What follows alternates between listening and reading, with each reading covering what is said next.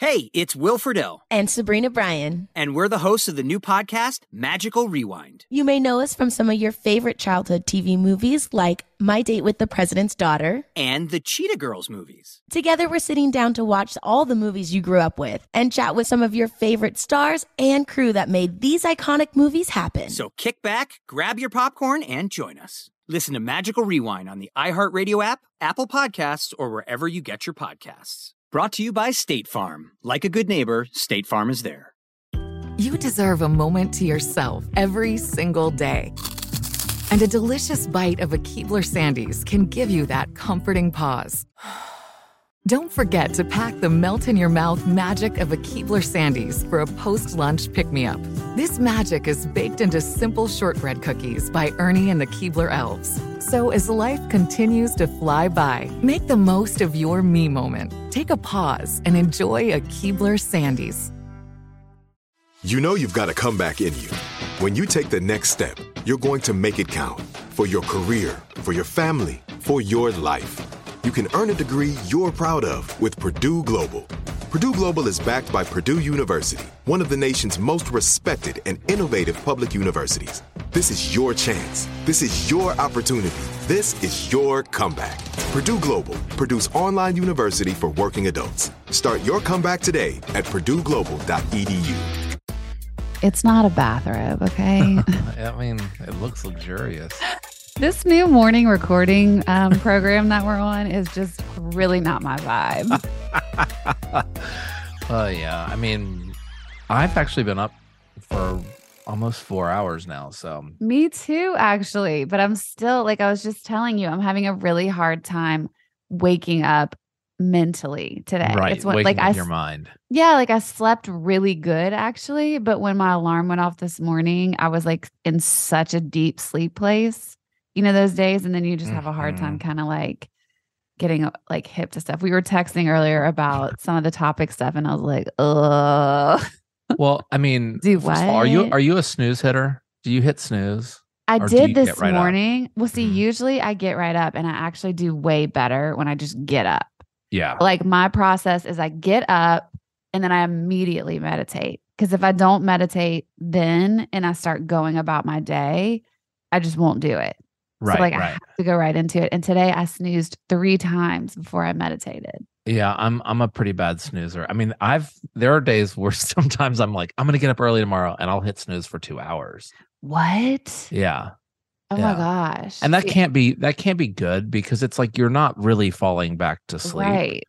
And then you wake up feeling guilty that you've been hitting snooze forever. And you missed But I I agree. I hours. I agree that like when I just get out of bed, one of the first things I like to do when I get out of bed is I like to tell myself it's gonna be a great day. Oh, I like that. Yeah, it's just like it starts the day like with a positive note. And um Yeah. And I feel like i believe it more when I'm like, I really just like get out of bed, you know? guns because it blazing. feels- Get yeah, out of bed. blazing. Like Yeah, Yeah. it feels more real. I literally just said guns blazing, and I was like, "Oh, is that a bad thing?" To, like, it's just like, can you say anything anymore without? No. Yeah, I just like No. literally feel so scared to speak all the Yeah. time. Yeah. Um, which no is more actually euphemisms. no, no, no, no, not so much. It kind of ties into our topic today. The month, the theme of the month is the word confront. And we really like, there's just this energy of confrontation, I feel, the last couple years in general in our world. Like, Mhm. it feels like everyone's kind of confronting issues in their own lives. And then on a bigger scale, we're confronting a lot of issues, none of which are actually new. You and I talk about this a lot. Like these are topics that have been going on in our world for so many years. It's just unbelievable. But we're really facing them again. Like they've really seemed to come to the forefront. And people are very divisive on these topics, or things are very divisive. And it just feels volatile in general. So, we kind of wanted to talk about that, but also give a spin of different ways that confronting issues in our own lives, within our own selves, and then on a bigger scale in our culture doesn't have to be so aggressive. Right. that would be the way that I would put that. Do you have any input on that? Well, yeah. I mean, it's funny because I think the reason why these a lot of you know the topics that we that are obviously very top of mind and tend to lean political and um, you know, are d- cause division in our world. Like they, I think the reason why they last for so long is because they're really easy things to like get under people's skin. It's like about- trigger happy. It's- yeah, they're very triggering for a lot of people. Mhm. And I mean, the way I kind of live my life is just like mind your business. Like I feel like most of those topics, if people were just minding their own damn business, they're not issues. They're right. such non-issues if people are just minding their own business. And um and you know, I think it's like it's a really important um thing for us all to do. Like first of all, I know that I'm a lot happier when I'm not worried about what other people are doing. You know, like, of like course. Yeah. you know, I've got enough to deal with of my own to Sure. unpack and to like just get through the day of, you know, work and life and all of the things. And when I'm wrapped up in other people's issues, it's not healthy. It means that I'm not like moving forward in my own life. I was just Um, going to say the same thing. I feel like anytime in my life where I'm just like really focused on trying to convince another person of a certain way, it's because I'm not really wanting to look at my part or my Right. own stuff or like right. it's just easier I think for us to focus on what they're doing wrong versus facing ourselves most of the Right. time. So it's really interesting to watch this on a bigger scale like as a culture and as a world how Yeah. we're all kind of doing that. Well, and I, you know, it's I also find it um interesting that oftentimes when I do get off course and I'm paying attention to what someone else is doing wrong, Uh-huh. it's a magnification of something that I'm not happy about myself. If you spot it, you got it, baby. A hundred percent. It's And so frustrating. I it's so hate that frustrating. phrase so much because it's so true. it's really, really true. And it's like, I mean, and and I mean, I it's always very clear to me when I'm like talking about somebody or making fun of somebody or like Sure. focused on something that I don't agree with about them. I'm like, I have to step back and be like, oh, that's where that's coming from. uh huh. yeah, there's it's always always internalized anger or something. Yeah. Yeah, and like it doesn't necessarily that that saying it doesn't necessarily mean you do it exactly the same, but for some reason it is bringing up something in you that just makes you so upset or so like fearful or whatever the whatever the emotion is but it's it's always about us like we're always projecting something of our own and as much as i hate to say that that really is true or it has it has rung true in my life and the older i get the more true it gets Yeah. Yeah. I mean, it's uh, like, that was really a big gulp you just took it was a really big gulp. Sorry. I'm trying to drink a lot of water these days. hydrate hydrate no I, I also think it's it's always interesting too when um you know sort of in the political sphere when you see people that are trying to oppress other people and like you know they they they always get like caught doing something super hypocr- hypocritical like people that are trying to do like anti-lgbtq laws like are caught on Grindr or in the bathroom trying to hook 12-year-olds. up Yeah. yeah just- or you know preachers you know abusing children it's it's it's always like karma is a bitch yeah you know well karma karma, just really has its way of like working itself out so I feel like keep us all humble enough to remember our humanness, you know, Right. and like, and that goes for everyone. I mean, I know this has showed up in my life. I know it's showed up in yours. And it's just kind of what you're saying. Like, if you keep the focus on you and doing right by others in your life, um, some of that seems to work itself out. And so that's sort of how we wanted to take this confront topic. Um, I know on this podcast, we've just really grappled with like how to talk about these topics and a lot of things you mentioned earlier when we were talking. So many topics in our world, they do turn political now. So it- Yeah, it, everything becomes does. very complicated to not talk about politics. And I don't ever really want to be this person that's contributing to the divisiveness. And I don't want to not use this platform as a form of just like talking about things that I really find important in our culture. Like I don't want to just bury my head in the sand either since we do have this platform. And so it's a really fine line to walk and we're just trying to navigate it literally one day at a time. I feel like one podcast at a time we're trying to navigate this in the best way we can. But this week's focus is always pop culture and we were like how are we going to do confront pop culture without it turning super negative, super divisive, um political, all of those things. And what we came up with is that there really are in our country specifically still some really amazing thought leaders, political leaders, influencers, um, celebrities, whatever you want to call them, people in the public eye that are confronting the hard issues in a way that isn't divisive, that leads with love, that is informative and educational, but not really contributing to a major part of like an argumentative structure. If that Right. does that make sense how I just Mhm. said that? Yeah, I mean, look, obviously, when when we're when the word is confront, Yeah. it's it's often hard to not sort of tread that line. of course. Um, and you know, look, there are big issues that need to be confronted. There are very personal issues that we all need to confront. And I think some of these people, um, like I think some of the people that we've chosen, it's like Yeah. a nice array, and they some of it does dip their toe into the political sphere, but I think it's, it's sort of impossible to navigate. I want to read something really quick. It was a meme that I saw okay. um, that I think is really important. I didn't even share this with you because I do think that like when these conversations happen, it is really easy to internalize what we're talking about and um feel that every like you're always being personally attacked. oh, Um, for and I- sure. and I saw this Yeah. meme and I think it's really important. And, and we're not Okay. even going to touch on all of these things, but I think it's important. okay. Um, this person named David David G. McAfee posted this, and I don't know if who it's attributed to, but it says the target is not Christians, it's Christian nationalism. The target is not men, it's patriarchy. The target is not white people, it's white supremacy. The target is not heterosexuals, it's homophobia. Mm, Don't take it personally. Join the work and dismantle oppressive systems. I love and uh, that, like I thought it was so interesting because it takes the personal out of for it. sure. And I think the reason why we're in such a divided place is because when people hear these things, if they have any little bit of that in them, they do take it personally. And um it's okay to be a victim of the system. Like we Mhm. all like Mhm. just because you're white doesn't mean that you're not a victim of white supremacy because we all live within that system.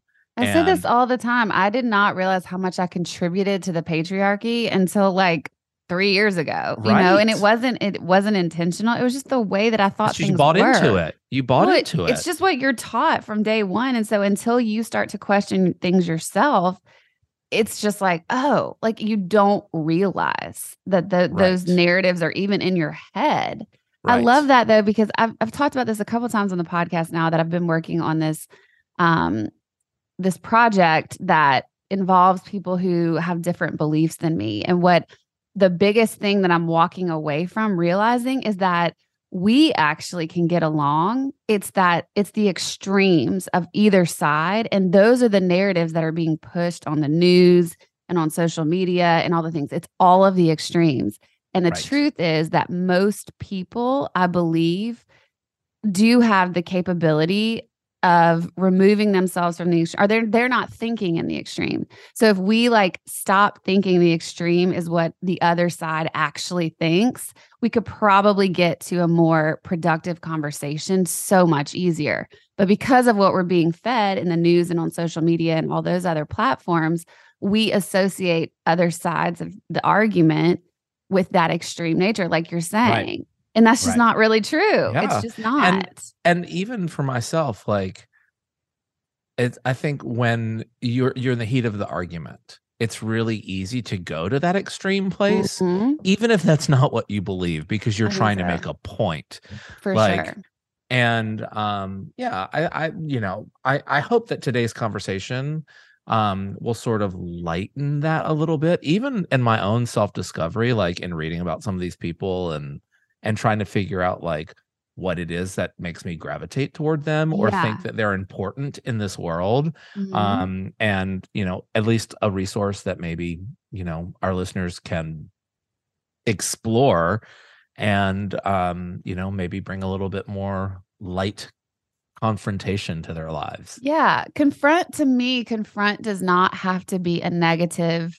Like, I don't look at that in a negative connotation because Yeah. I think that life presents us with opportunities all the time for different lessons, and lessons are confronting. They Yeah. shake up, they shake up the way we're living currently. But It's that's where our growth is. Yeah. yeah. And so like my word this year being dare. I mean, I'm daring myself in so many ways to confront the things that I don't want to as a human, like that are within me, or when things present themselves, to look at them as an opportunity versus a like, oh, you know, like I don't want to deal with this kind of situation. And that's what confront can mean. It doesn't Right. have to be like this blow up or this argument or anything like that. But I think that we're all being presented with opportunities right now for growth and we can choose to take them or not. So Right. Well, nothing changes without confronting it. You know, that's like exactly I, right. I'll give you a small example. I went to the gym with Elle yesterday, and I haven't Okay. worked. I haven't worked out in forever, and she is working her ass off and looks I can- fucking great. I can tell, and- by the way, everyone go follow El King's Instagram. I'm like, Um, damn. I know girl it, it is. A, my sister texted me today. She's like, "What is she doing?" I was like, "She's doing it right, the old fashioned way." And so I went with her to to the gym with her yesterday, and she kicked my ass. And I did not know. I mean, you fall out of shape real quick, you know. Yeah, I falling didn't- out is so much faster than falling in. and- right and uh, we were doing core exercises and i could not do them and it wasn't Mhm. like i was trying to not do them or You just wanting to literally be lazy i them. literally could not do a lot of them Yeah. i mean i could do some but like i couldn't do the reps that she was trying to get me to do and i was like this isn't me pussing out like i literally physically cannot do another set. yeah. And um you know it was a moment where i was like fuck i've got to confront this because it was something that i knew it was brewing and now i'm like i need to go get a gym membership at the y like i just need to do it and if i Mhm. didn't take that moment to confront it like would never make the change No, you have been like dipping your toe in confronting it because you talked Yeah. about it last week on the podcast. yeah but yeah. or two weeks ago, whenever that was. But that's interesting that actually taking the action step is what made you kind of shake up the whole mentality of like, okay, yeah, I gotta do something. yeah because you think oh uh, like it'll be easy when i get to it and i Mhm. got to it and it was not easy and now i'm like fuck yeah, once jigs you do it it becomes easy you Of know or at least course. gets easier yeah, um because you always want to be pushing yourself to where it's hard because that's where the growth is but i was just like i cannot believe how weak my core has gotten yeah. so That's crazy.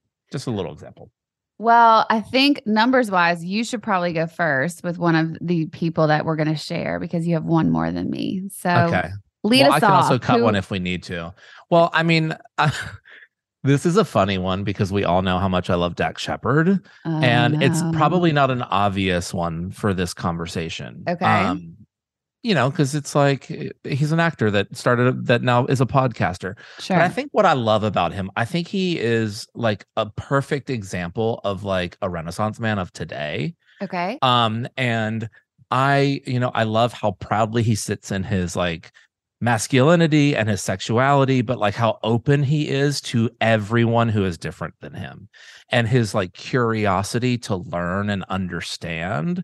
Um, you know, also his his partner on the show is um, an Indian woman Right. and so they they talk about race a lot they talk about male female you know gender roles a lot she also was his babysitter and it was someone that like he saw something in and the- i mean he even said it i was listening to an episode the other day he's like you were my you were i met you as a babysitter and now you you're building a house across the street from mine that's bigger than mine.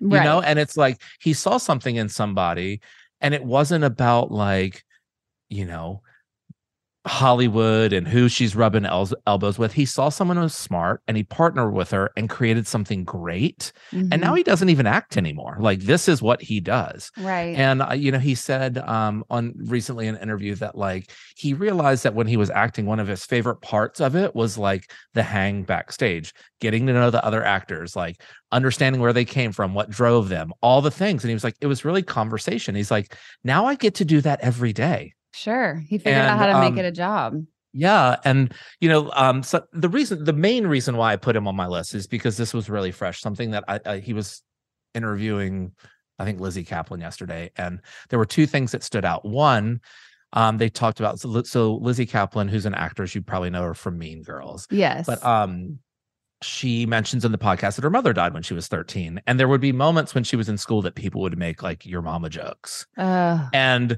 and then the people that knew like it would make the the air really weird and um instantly the person would apologize that's not what i meant and then Yeah. dax mentioned um, oh yeah, like we'll be around people and they'll make a vaguely racist joke, and then Mo- Monica's sitting there, and Monica's like, uh, and she tries like her initial reaction is to like be like, it's okay, like I know you didn't Of mean it, course. And Lizzy Caplan was like, no, you've got to learn to let those people sit in their embarrassment for a minute, like let them feel that awkwardness because it'll make them think twice about doing something like that. Yeah. So like I loved that he you know he brought that like recognition into the conversation. Also, he was talking about parenthood, not not the show Parenthood, which if you haven't watched it, you should watch it. oh my god, favorite show ever. favorite show ever. But he was talking about um, parenting with Kristen Bell, his wife, and he said that when they decided to have children, he said to her, "I like in order for me to he was it was really important for him to make parenting decisions with her. And a lot of fathers let the mom do everything and or let the mom do most things. And Sure. he said in order for me to um be able to do what i want and participate in the way that i want i have to be willing to do half the work too i have to be willing to read all the emails from the teachers at school i have to be willing to put them to bed. I have to be willing to take them to school. I have to be willing to take them to doctor's appointment. And he's like, and I wanted to meet her halfway and do all that stuff. And he was like, I think it's really important for my kids because they get to see what a loving father is and it's a good role model for them. And he was like, I also understand that there is no safety net for my wife because a mother approaches mothering like there is no one that's going to there is generally no one that's going to do the things that I will do if no one else is going to do them. That's right. And he's like, for me, there is a safety net because Kristen's going to do it. Her, yes. But I don't want her to feel like that she doesn't have a safety net. wow. And I'm like, that is a fucking man right there. that is and I love man. him for that. I love Yeah. him for that. Yeah. And you know, he also will talk about how he thinks a man is attractive, and that doesn't make him gay. He's just like, whatever. The fucking male body is hot. You know, like that guy's juiced. yeah. So I don't know. I think it's like he's not on a quest of any sort. Mhm. He's just living really honestly. And I think Mhm. it's just a great example. Um, you know, he understands political things. They don't tend to go too political, but that he says a lot of the right things. And I just think he's a really important voice for our generation. And I I urge a lot of people to listen to it. Like, I never thought in a million years that he would be one of my favorite people on earth. Like it's the guy from Punk'd. You know what I mean? I He's a forgot he was on Punk'd. Oh my god! I just associate him with Parenthood because I, myself feel like I'm a Braverman, um, Right. because I got so attached to them. So I'm about to or start maybe I just wanted to be a Braverman. I was like, oh my god, the way they work through issues in that family is just like whose so family does that? It was Who so real. You know, that, that something that was crazy when I was watching that show, the timeline of when Monica had breast cancer. Is that no? Is her name Monica Braverman? Yes. Yeah. Yeah. Um, she had breast cancer. My mother had it, Oh wow. So you were like, and it was so that. wild. Yeah, I mean, Yeah. it was like it was kind of therapy for me. It was Yeah. really weird how that worked Yeah. out. But sorry, spoiler alert: Monica gets breast cancer. But um,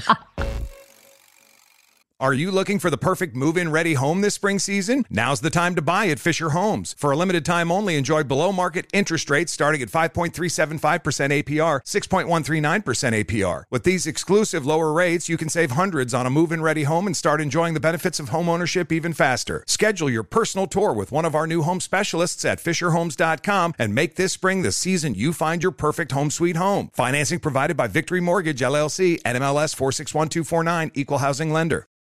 We went from normal life, healthy child to acute lymphoblastic leukemia or B cell ALL. The St. Jude team came up to get CJ via ambulance. Shortly after that, I noticed a rainbow. It meant that there was hope. We were driving into hope. To have hope is to have your child healthy, and we have that because of St. Jude. You can help kids fight childhood cancer. Please become a St. Jude Partner in Hope today by visiting musicgives.org. I'm late. I'm late for a very important date. Time is running out to score adult theme park tickets at child prices from Undercover Tourist. This summer, make your Walt Disney World vacation more affordable than ever. Escape into a place where magic has the power to transport you into stunning worlds and your favorite stories for less. Buy from Undercover Tourist, an authorized seller, and link to official Walt Disney World apps so you can add on Genie Plus and Lightning Lane upgrades easy. Book your adult theme park tickets at child prices with Undercover Tourist now and save. UndercoverTourist.com. yeah. So anyway, Dax Shepard, I think he's a really important voice right now. Well, you and, also uh, no, I just I urge people to listen to it. The Armchair Expert. I agree with you. And one of the other things that I think he does so well is um, they talk about the addiction addiction conversation a lot because Yep. he's a former addict and he's had some slips, even or some Mhm. relapses while having this podcast, and he's been very honest and open about that.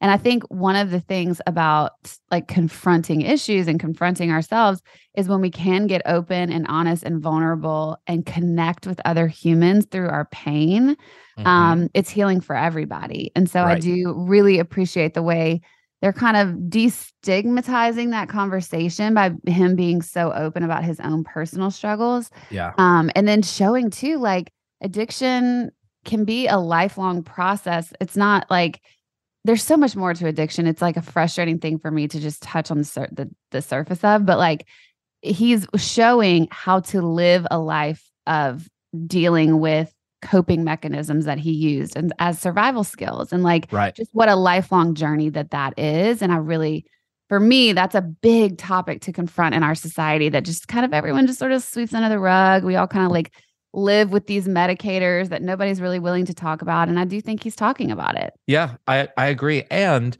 like when you said sweep it under the rug, like it's a constant thing for him. He talks about it all the time, even sometimes in a joking thing. way. He'll be Yeah. like, "Oh God, I can't go there because the first thing I'll want is a bag of coke." You know, of like and I, it, it normalizes it you know it also shows that it you know it's not about like where you are on the social social socioeconomic ladder like for it sure affects every walk of life Right. Like he's very successful right now. Things seem to be going really well. So, like, you want to be like, well, why would you do that or whatever? But it's because of things inside of us. And it's not just like, oh, he has a craving for drugs. It's a deeper hole, you know, that's an emotional hole. What are you laughing at over there? El, El just sent me a funny picture sorry Oh, distracted. Distracted. Okay. Um, all right. Well, I really support Dax. I love that you brought him up.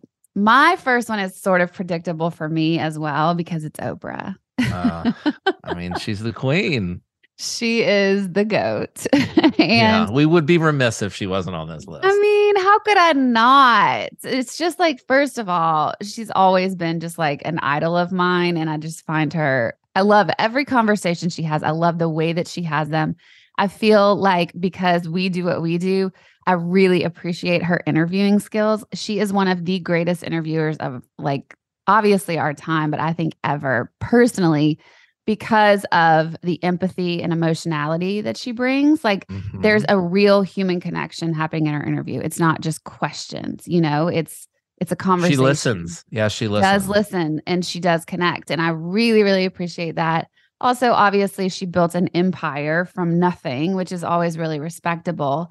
Um, everyone knows about the Oprah Winfrey show, but if you really look back at the Oprah Winfrey show, the reason I think it was so successful is because they were confronting such hard new topics that people were struggling to talk about in such an empathetic, um, willing to learn kind of place. Like just asking the right questions, exposing certain issues, bringing up topics that people were struggling with, and having empathy and kindness and love, um, and showing that as the response. And so I think that's why she was such a trailblazer with that show. Is it really set the example like we're having now? We have the Drew Barrymore show, the Kelly Clarkson show. They kind of follow that same um, road of just like trying to connect with people in that capacity. And I think that came from Oprah. I really Yeah. do. yeah So she started that with the show. Obviously, then it transitioned into her being the boss of her own network, which is just insane. So you can see those conversations happening on Super Soul Sunday. Obviously, there's the Super Soul Po- Sunday podcast too, which is a huge one. Probably my favorite podcast that I listen to. Um, but one of the main things that she's also known for is the school that she opened. And so to me, this was like, oh, this is a good thing to talk about, or that people are confronting issues such as poverty with solutions such as Mhm. education. Like this school started in 2002 when Oprah was talking to um, Nelson Mandela, who I think most of us know what his role was in South Africa. But they, she mentioned they were talking about the poverty issue, and she said to me, it's the way out of poverty is to put people on a more even playing field. You know, like by education. Education. So if we're put on an even playing field, then you have the chances. If you have the chances and the opportunities that we all have, it gives everyone a bigger opportunity to thrive. And so she started the Oprah Winfrey Leadership Academy for Girls, and um, it's still thriving. She said, I wanted to build a school for girls like me. Um, she defined the Oprah girl as having an indefinable quality of tenacity, charisma, and smarts. So they've really been making waves in South Africa. The school is still thriving. And there's been a ton of graduates now. I think a lot of them go back and like still help the school because it changed their life, you know? So I just love the idea of using your platform for hard conversations, but then also like taking some action, putting those things into actionable, ste- actionable steps. And she saw a major issue of poverty instead of just like, you know, bitching about the poverty. She's like, okay, let's give them the shot. Let's do this. Let's Mhm. like start start the school. So my girl Oprah, top of my list. the goat. Well, I think this leads into I'm going to go out of order from my list. Oh Um, wow! Well, we I didn't think know the makes- order of your list, so No, you no, yeah. Well, you did.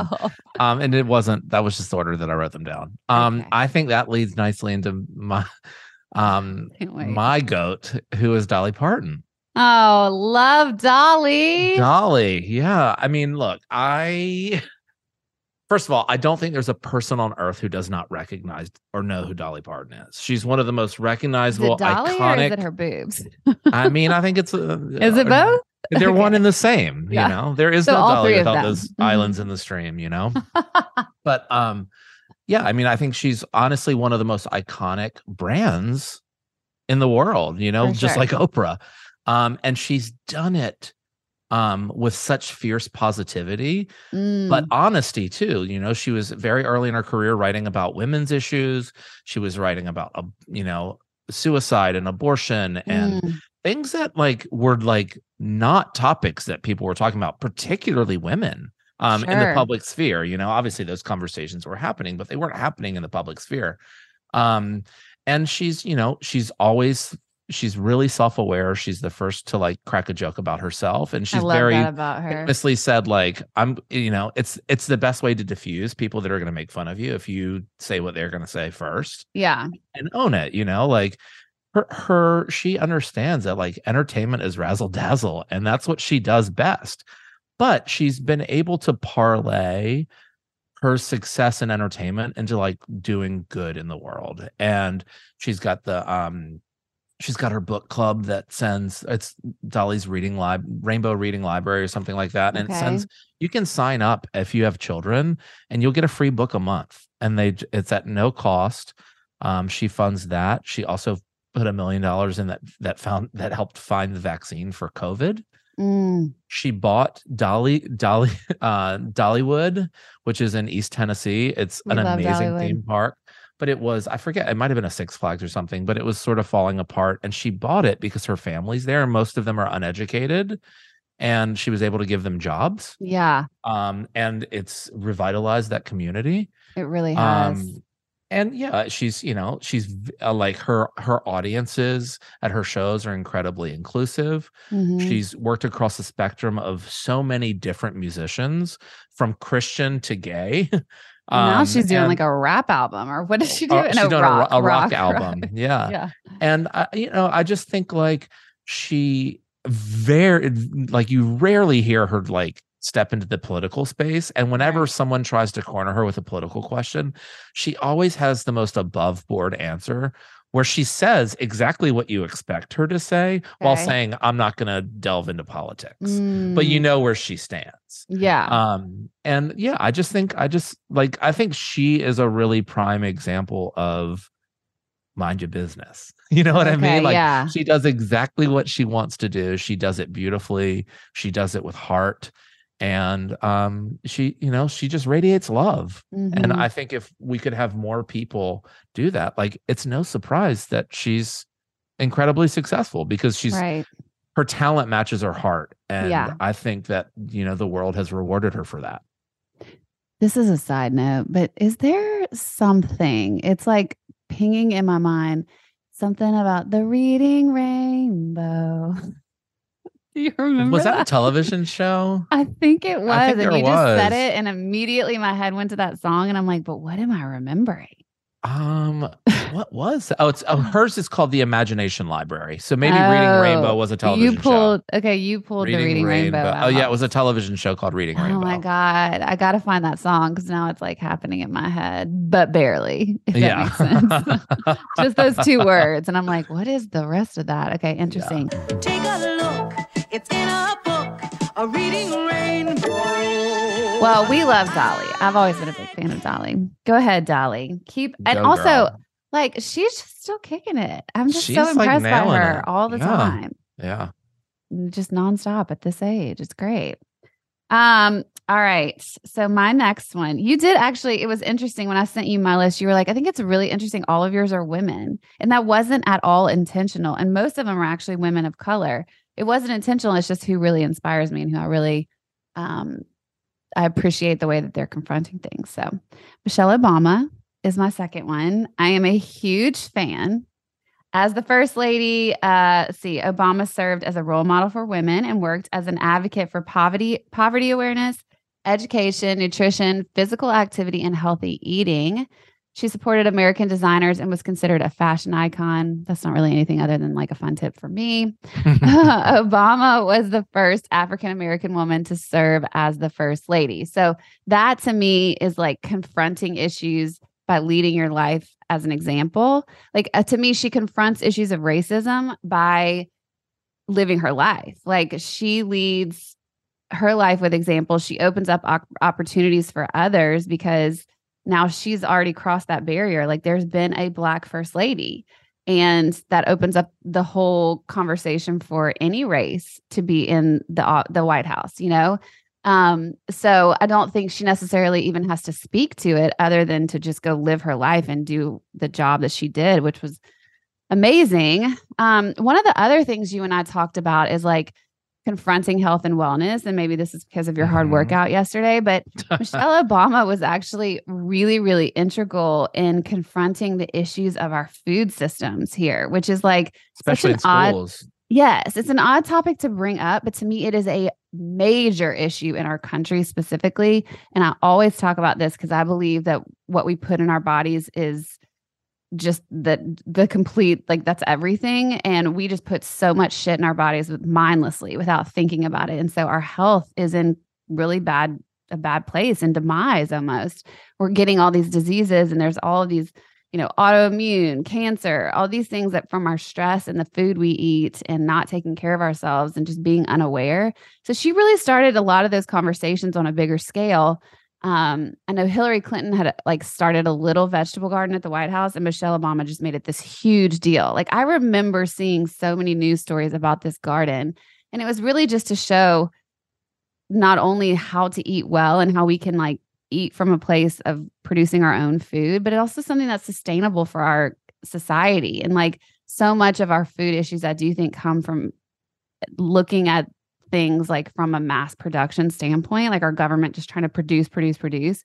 So then they put all these chemicals in our food to help with mass production that are really bad for our bodies. So, Yeah. I just saw a story this morning on BBC News where Uh-huh. they took these two twin sisters okay. and put them they did a 2 week dietary trial where like fat calories you know all of the like markers were the same but one was eating a very healthy diet and one Mhm. was eating highly processed food okay. and um the highly processed food like the her lipids and her like everything went up that you don't want to go up she gained a, a kilogram in two weeks Yep. um and the one that ate healthy like all of her blood work like was really good and um they said it's you know obviously whatever was done in those two weeks can be reversed in two weeks with healthy Mhm. eating but they said it was a you know it's re- was a really eye-opening study because it was basically they were doing it with genetically this they were identical twins Same person. the yeah. same body yeah and it was not about calories it's about Mhm. literally the things that are in it Well, you know, it's funny because, like, I mean, and you guys give me so much shit in our friend group because of the way I eat all the time. Um, and I do gluten free, dairy free, but then mostly I just try to eat real food. And I think, like, I know it's like, ha ha ha, it's Kelly's the complicated one or whatever. But the reason I do it is simply because now that I've done it long enough, I I see how bad I feel when I don't. And I think when we do things so often, like this was the same with me for drinking. When you're drinking often, you don't realize how bad it's making you feel, actually. And so Yeah. you probably aren't realizing like the damage it's doing to your body. But then if you take time off, you do it one time and you're like, whoa, you really recognize the difference. So I think it's really important for us to know like, I know gluten and dairy don't work with my body. And so I just try to listen and pay attention to that. I'm not like a full like stickler, but for the most part, I eat that diet and it makes me feel so much better. People also always ask me, like, how are you so thin? And I do take care of myself and exercise. And I also have genetically, like, I'm just built this way.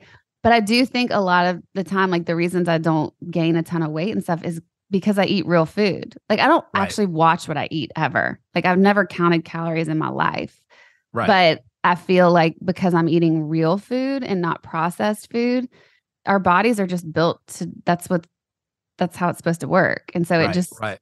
it just functions better that way. That study is really interesting. That's fascinating. Yeah. Yeah. I'll send you a link to it. Yeah. Um, the other thing Michelle Obama did about the hunger thing is you kind of mentioned this in schools, but she was really integral in the Healthy Hunger Free Kids Act, where they really tried to work on the pyramid thing for food. What is that called? The pyramid thing. Uh, It's like the daily intake pyramid or Yeah, they restructured that though, and specifically that was meant for school systems and um, just kind of making sure we're actually getting the nutrients that we need. Uh, it's also it's now transitioned into it's called My Plate, so it's reauthorizing child nutrition programs and for other purposes. So. Anyway, again, same thing where it's like a person going out and seeing an issue and instead of just preaching about it, going and actually making changes and doing something in a kind, loving way to help others in need. Are you looking for the perfect move in ready home this spring season? Now's the time to buy at Fisher Homes. For a limited time only, enjoy below market interest rates starting at 5.375% APR, 6.139% APR. With these exclusive lower rates, you can save hundreds on a move in ready home and start enjoying the benefits of home ownership even faster. Schedule your personal tour with one of our new home specialists at FisherHomes.com and make this spring the season you find your perfect home sweet home. Financing provided by Victory Mortgage, LLC, NMLS 461249, Equal Housing Lender. We went from normal life, healthy child to acute lymphoblastic leukemia or B cell ALL. The St. Jude team came up to get CJ via ambulance. Shortly after that, I noticed a rainbow. It meant that there was hope. We were driving into hope. To have hope is to have your child healthy, and we have that because of St. Jude. You can help kids fight childhood cancer. Please become a St. Jude Partner in Hope today by visiting musicgives.org. I'm late.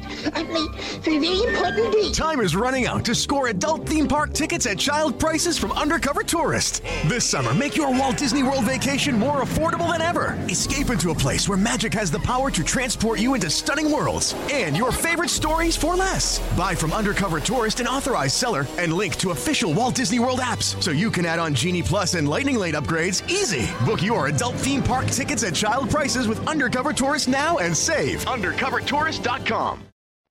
Um, okay, my next one is probably a name that most people won't recognize, and it's somebody that I just learned of this year, and I hope I pronounce his last name properly. But his name's Dr. Eric Cervini. Is Okay. it's C E R V I N I, and um, he's a he's a homosexual historian, Oh. um, and he i mean he's he's young i think he's like 30 years old um he went to harvard um and then he went to uh, somewhere in the uk and got his doctorate and he's written Okay. he's he writes books about homosexuals throughout history and sort of their crusades for equal rights and i think the reason why i'm drawn to him is i think it's really important for all of us to understand where we came from Yeah. and and the doors that have been opened by the people um, before us and you know i also think too in a divided world where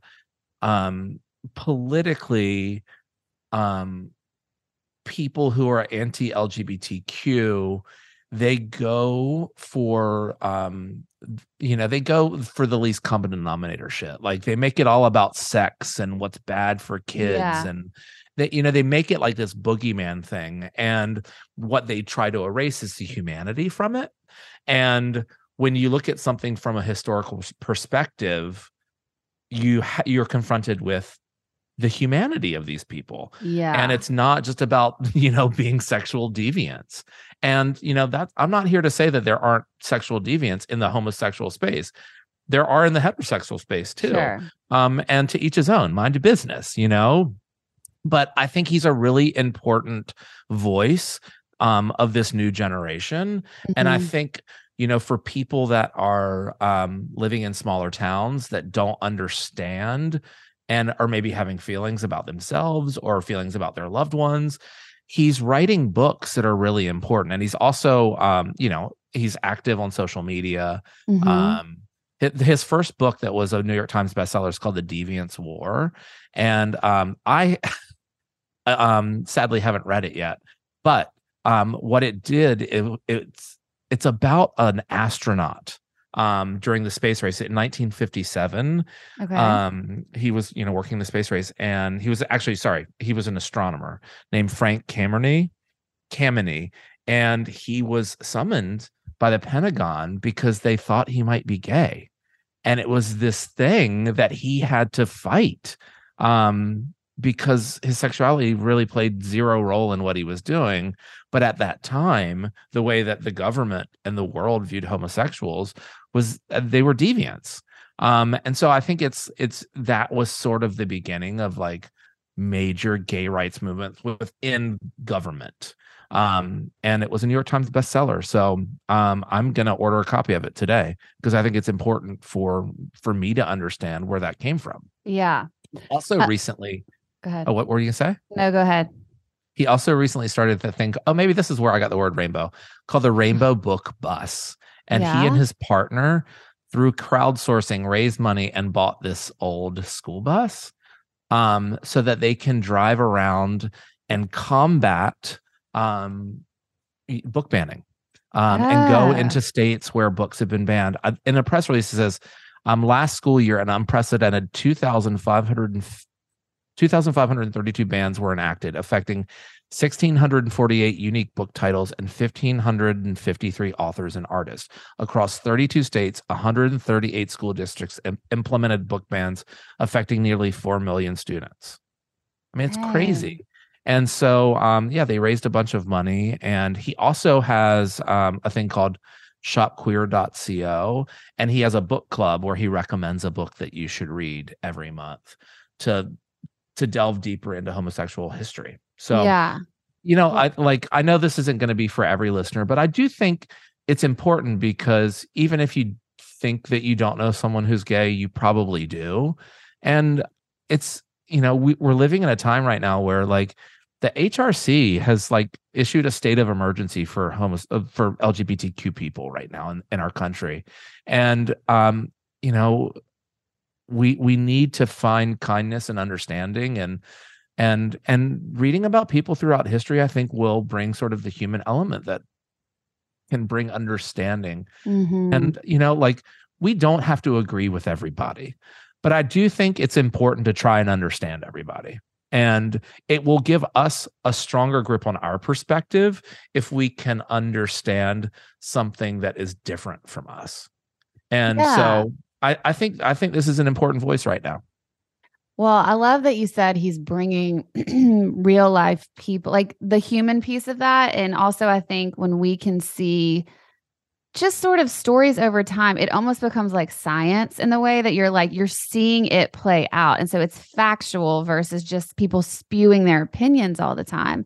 And I mm-hmm. think for me, that's an interesting way to confront things right now because there's just a lot of voices and a lot of noise. And so, especially when it's something so long term that we can look back his- historically and see different examples of, and especially like you said, the human piece of it, that's a pretty, pretty amazing way to approach it. Also, happy Yeah. Pride Month, y'all. yeah happy pride um, well, kind of to transition into my next person, I think I'm going out of order too, even though y'all didn't know that. I'm going to go ahead and tell that because since you did, but um, this kind of plays into what I just said about having facts. Um, I picked Brene Brown as one of my next people. And one of the reasons I picked her is because, again, there's so much noise all the time. Like everyone has a voice now because of social media, which is great in some ways. And it's also overwhelming in others because there's just so many opinions. And the reason I like Brene's work so much is because she's a researcher.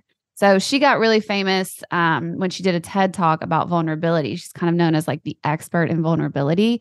But all of her books, her talks, everything that she's done, all her work is really based in science. So she'll go run all these tests. She's a researcher, like I said. So she's constantly doing um, the research to find the real examples of these things, not just like, oh, this makes me feel this way, but the interesting piece about her research is it is about human feelings, like vulnerability, and the reason we do all of the things that we do. And she really is kind of getting to the bottom of that.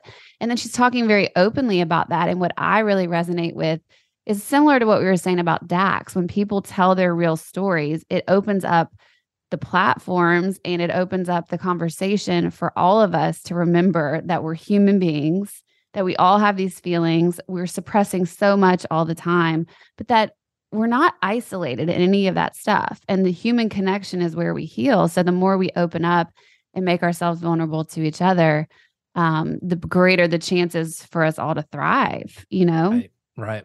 So um, obviously, I mentioned her TED talk. Brene also has multiple books, including Daring Greatly, The Gifts of Imperfection, Dare to Lead, Braving the Wilderness, Rising Strong, and Atlas of the Heart. So if you have somehow lived under a rock and you've never heard Brene Brown's name, I highly recommend all of those books. She's obviously been on Oprah and all the things too. So you can go listen to yeah. her podcast and um, multiple interviews of Brene. The TED Talk is actually a really good place to start if you don't yeah. know Brene's work because it gives you a really good foundation into kind of what she's about and also just the basic stuff that she talks about, which is vulnerability. I love how she speaks too. I could listen to her talk forever. She's just so real. She's like yeah. this woman from Texas, and she's like, "Hey y'all, what's up?" Like, yeah, here, she here cusses. Like she's yes. just like it's it normalizes it because I do. I think some of those topics, like especially vulnerability, which you know we all need to work at, um, is overwhelming for people. And if you normalize sure. it and make it, um, you know, sort of the everyman approach to it, like mm-hmm. I think it's it more people are going to be willing to sort of lean in. Well, and I also feel like she was such um she was a little before her time because yeah. and I mean she's still obviously existing and working, but like all of those conversations she started many years ago and I do feel like as a culture we're kind of catching up to that like before the pandemic it felt like we had because of social media we had this world where we presented excuse me, we presented and we wanted to paint this perfect picture of our life. And that was like kind of the basis for most of the way that things existed, even the celebrity culture. It was all about appearances, you know? And I think the pandemic hit and a lot of us got sick of that because we're like, hey, my life is falling apart. Like, I don't want to see how great I'm doing air quotes right now, your life is on social media. Like, let's get real here. Like, the real the real talks and real connection and real vulnerability were the things that I think a lot of us were drawn to. And so there has seemed to be a shift. But Brene is really, she's kind of the innovator of these conversations. She started yeah. having them many, many years ago. And I feel like we're finally starting to catch up as a society. So definitely a thought leader. I love confronting her. some shit, you know? Yeah. Yep. Um, I I think I'm gonna only do one more. Okay. I'm I'm gonna cut one. Um, my last one is is George Resch. Okay. Um, most people will know him as Tank from Tank Good News and oh, Tank, yeah. Tank Sinatra. Okay. Um, and you know he was just a normal guy that um started doing a meme page. Yeah. Um, and it grew to over a million people, and he started making money. Um, and so he quit his normal job and started focusing on that um, fully. And then in the wake of Hurricane Harvey, mm. um, when sort of you know the world was literally underwater and it was seemed like doomsday, he was really moved by um, watching people um, help their neighbors, put their own Mm. lives at risk to save other people. Um, just really rise to the occasion to you know help people in a time of need. And he started his Good News Network. Then it's you know Oh, Tank yeah. Tank Good News Yeah. and it was from a place where he just in that moment he said that he realized that the media really does you know they they bank on fear because fear causes an exciting response from us Mhm. and it makes you want to come back for more because you need to know how things turned out or you need to know if there's a new clue or you need to it's all of those things that bring you back and so and and i do think it's like most major media outlets that is their approach and um, he thought it was a really good time to just start putting some good news out in the world so it started with him highlighting some of the people that were doing good things for others and it has grown now to a network and a website that has over 3 million followers I love that. yeah. And um you know, like we've talked about it before. Like we often will pull Yeah. news from it when we talk about good news stuff.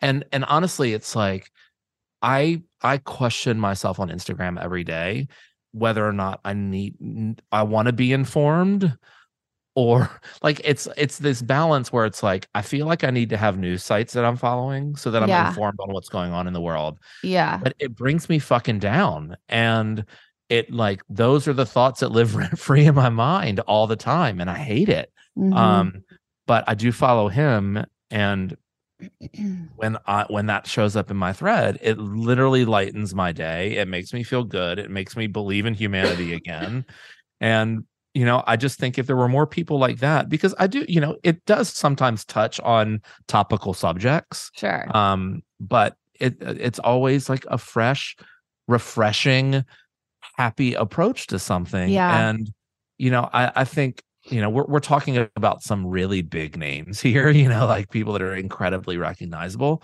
And uh, so i thought it was important to add him to my list because he's just a normal guy that started doing something good and it's had a ripple effect through you know the world. And it's spreading kindness is something that's really easy to do. And Right. um you know he now has a platform that lots of people can receive kindness through but i just think he's a great example of you know a good human being and i wanted to highlight him today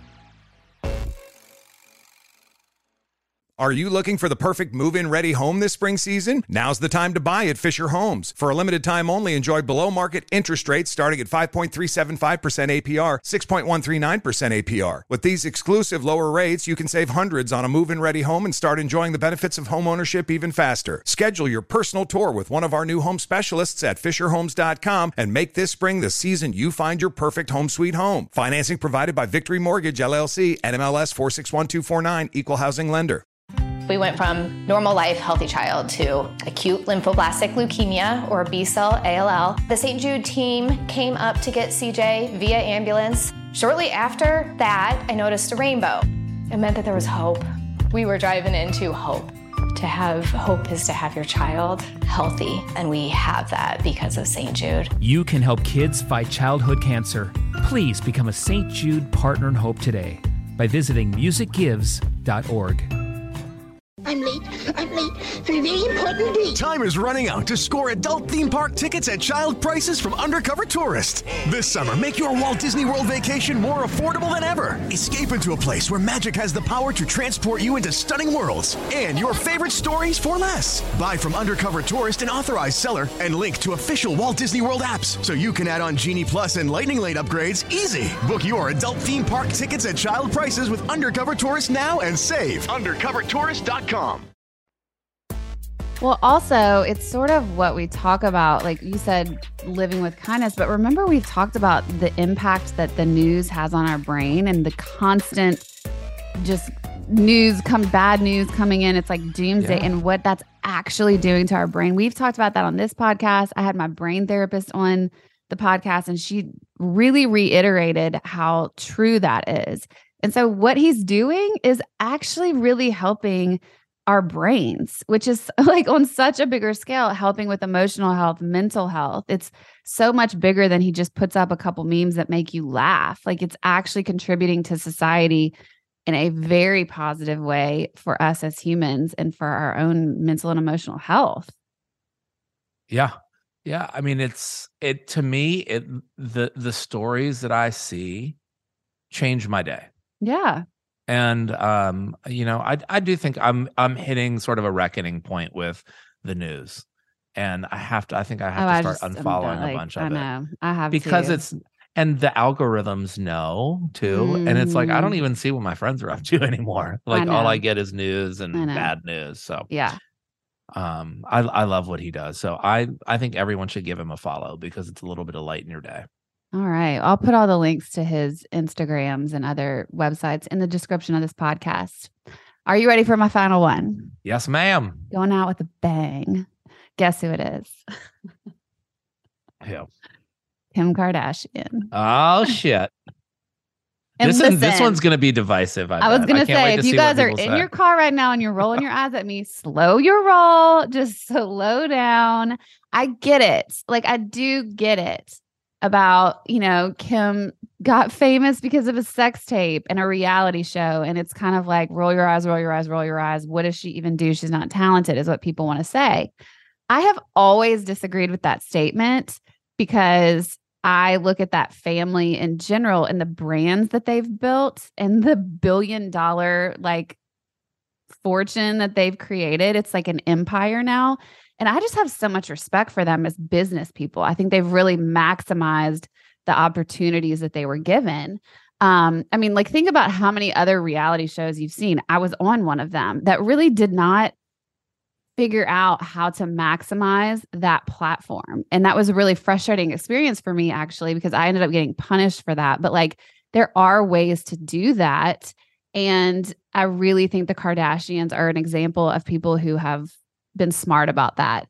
Um, and so not only has she, you know, really, uh, she didn't come from nothing, obviously, but I do think that she had to fight a lot of battles to kind of get to where she is and be a person that's respected in any capacity because I think Yeah. a lot of us want to be like, bro, you got a sex tape, like shut the fuck up. Right. you know? Right. Um, but what I really love about her right now, specifically, and this is this goes with every interview I see her do. She was just recently on the Jay Shetty podcast. Like she's had just a lot of other interviews where I feel like she's very aware of how famous she is and how many people's ears and eyes she has.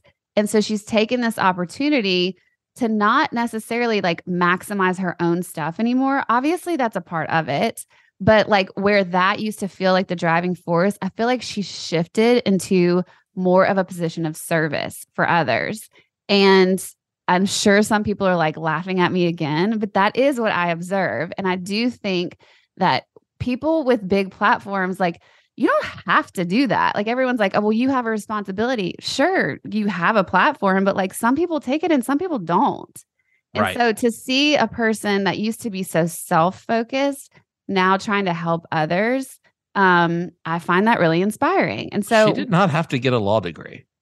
no. And like, didn't she like fail the doesn't- bar a few times? Like she fought three hard. times before yeah. she passed it. So like that's what I was just about to shift into. She's now gone back to law school. And again, like you're saying, she didn't have to do that. It's not like she didn't have a ton on her plate.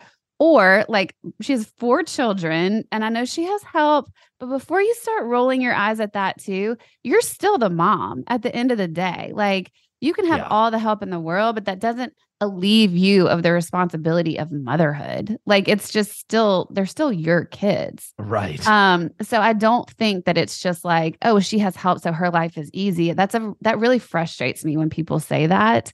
And I think until you've experienced celebrity life and maybe all the pressure, like when you see what their schedules look like, the way that you and I do, I mean, it's unbelievable. I don't know how a lot of people are doing it because it's nonstop and they are back Well- to back to back to back to back functioning all the time. Well, and you also have to think like it's hard for them to not be with their kids too. You know, like there's that. It's not just about the kid not being with the mom. There's like it's it hurts mothers to not be with their children. Right. It's still Yeah. the same like mom guilt and all the things. I mean, Yeah. she's still human. I think people just forget that. And it's easy for us to look at someone who has so much money and so much fame and success and be like, oh, well, this is just easier for her. And that's just not true. I don't think it's just different. And some things might be easier, but there's different battles, I think. Um, so anyway, she went back to law school, and I guess I wanted to put her on my list because now, like what she's doing with the Justice Project and just prison reform in general, like she is really actively working in that field. She went back to school so that she can understand what's going on.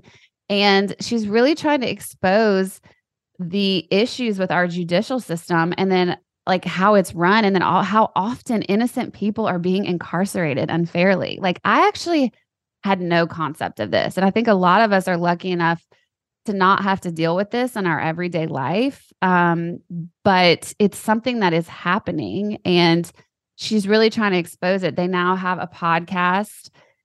Uh, what is the podcast called? The System. There's a podcast that she is the co-host of and executive producer of, and it's just it's become one of the top criminal justice podcasts on Spotify. The description says over the course of eight episodes, Kardashian and her co host will work with investigators, experts, and more to discuss the complexities of Keith's case. So I guess there's a specific guy they're following his case. They want to expose the cracks within the story and highlight ways in which our legal system is broken. So I just really appreciate the fact that she's going into this trying to expose one of the major issues in our culture. Um, and I think this ties into a lot of other conversations like racism and things like that but she's trying to expose it but she's also trying to be informed at the same time and to me that's also showing an example of like go learn go do things go use your platform or use the things you've been given and try to help others. Yeah, I mean it's she she is she I think she's definitely going to be a polarizing one on this list and she's not one I would have expected but I also fully understand why she's on here and I've kind of changed I've never watched the show i know. um so but I do I I appreciate the thing the the good that she's doing in the world and I've all I've you know friends of mine that work in media that have interviewed her have only said amazing things about the way that she Mhm. shows up how intelligent she is. I had a friend that worked at um a magazine and they wanted to put her on the cover and they had one caveat. They said only Kim can come. We don't want an entourage. Yeah. And um the photographer it was Bruce Weber wanted to shoot her without makeup and she agreed to everything. Yeah. Um and apparently it was like lovely and i've always heard that about was her really too. open and vulnerable and all of the things so yeah um you know you can't judge a book by its cover Well, no, and I think a lot of us just want to throw a lot of us want to throw stones at people who maybe were born into this life with privilege, you know, like Kim was, it sounds like. But Mhm. I just think it's what you do with it. And I think it's also like, yeah, that would have been lovely, but um I don't know. That's just the journey she was given. And so I just appreciate the fact that she's trying to give back now and Yeah.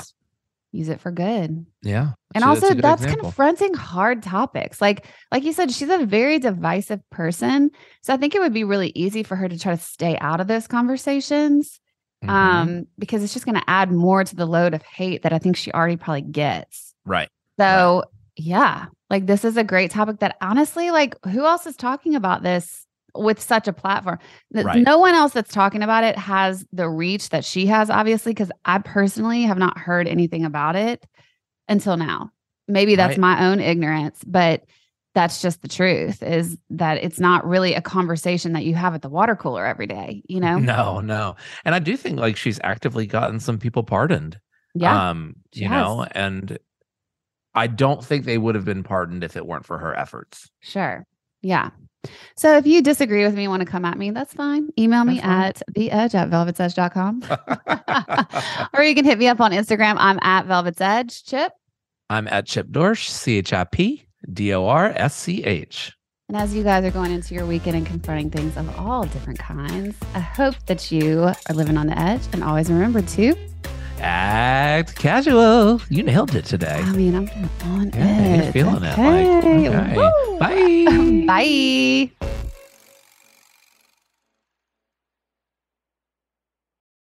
For the ones who work hard to ensure their crew can always go the extra mile, and the ones who get in early so everyone can go home on time, there's Grainger, offering professional grade supplies backed by product experts so you can quickly and easily find what you need. Plus, you can count on access to a committed team ready to go the extra mile for you. Call, clickgrainger.com, or just stop by. Grainger, for the ones who get it done.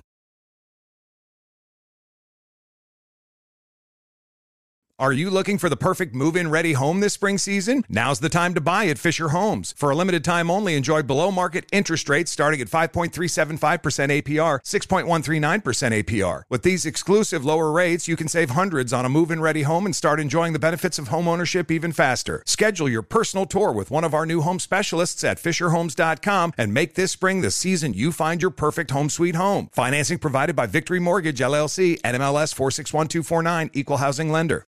We went from normal life, healthy child to acute lymphoblastic leukemia or B cell ALL. The St. Jude team came up to get CJ via ambulance. Shortly after that, I noticed a rainbow. It meant that there was hope. We were driving into hope. To have hope is to have your child healthy, and we have that because of St. Jude. You can help kids fight childhood cancer. Please become a St. Jude Partner in Hope today by visiting musicgives.org.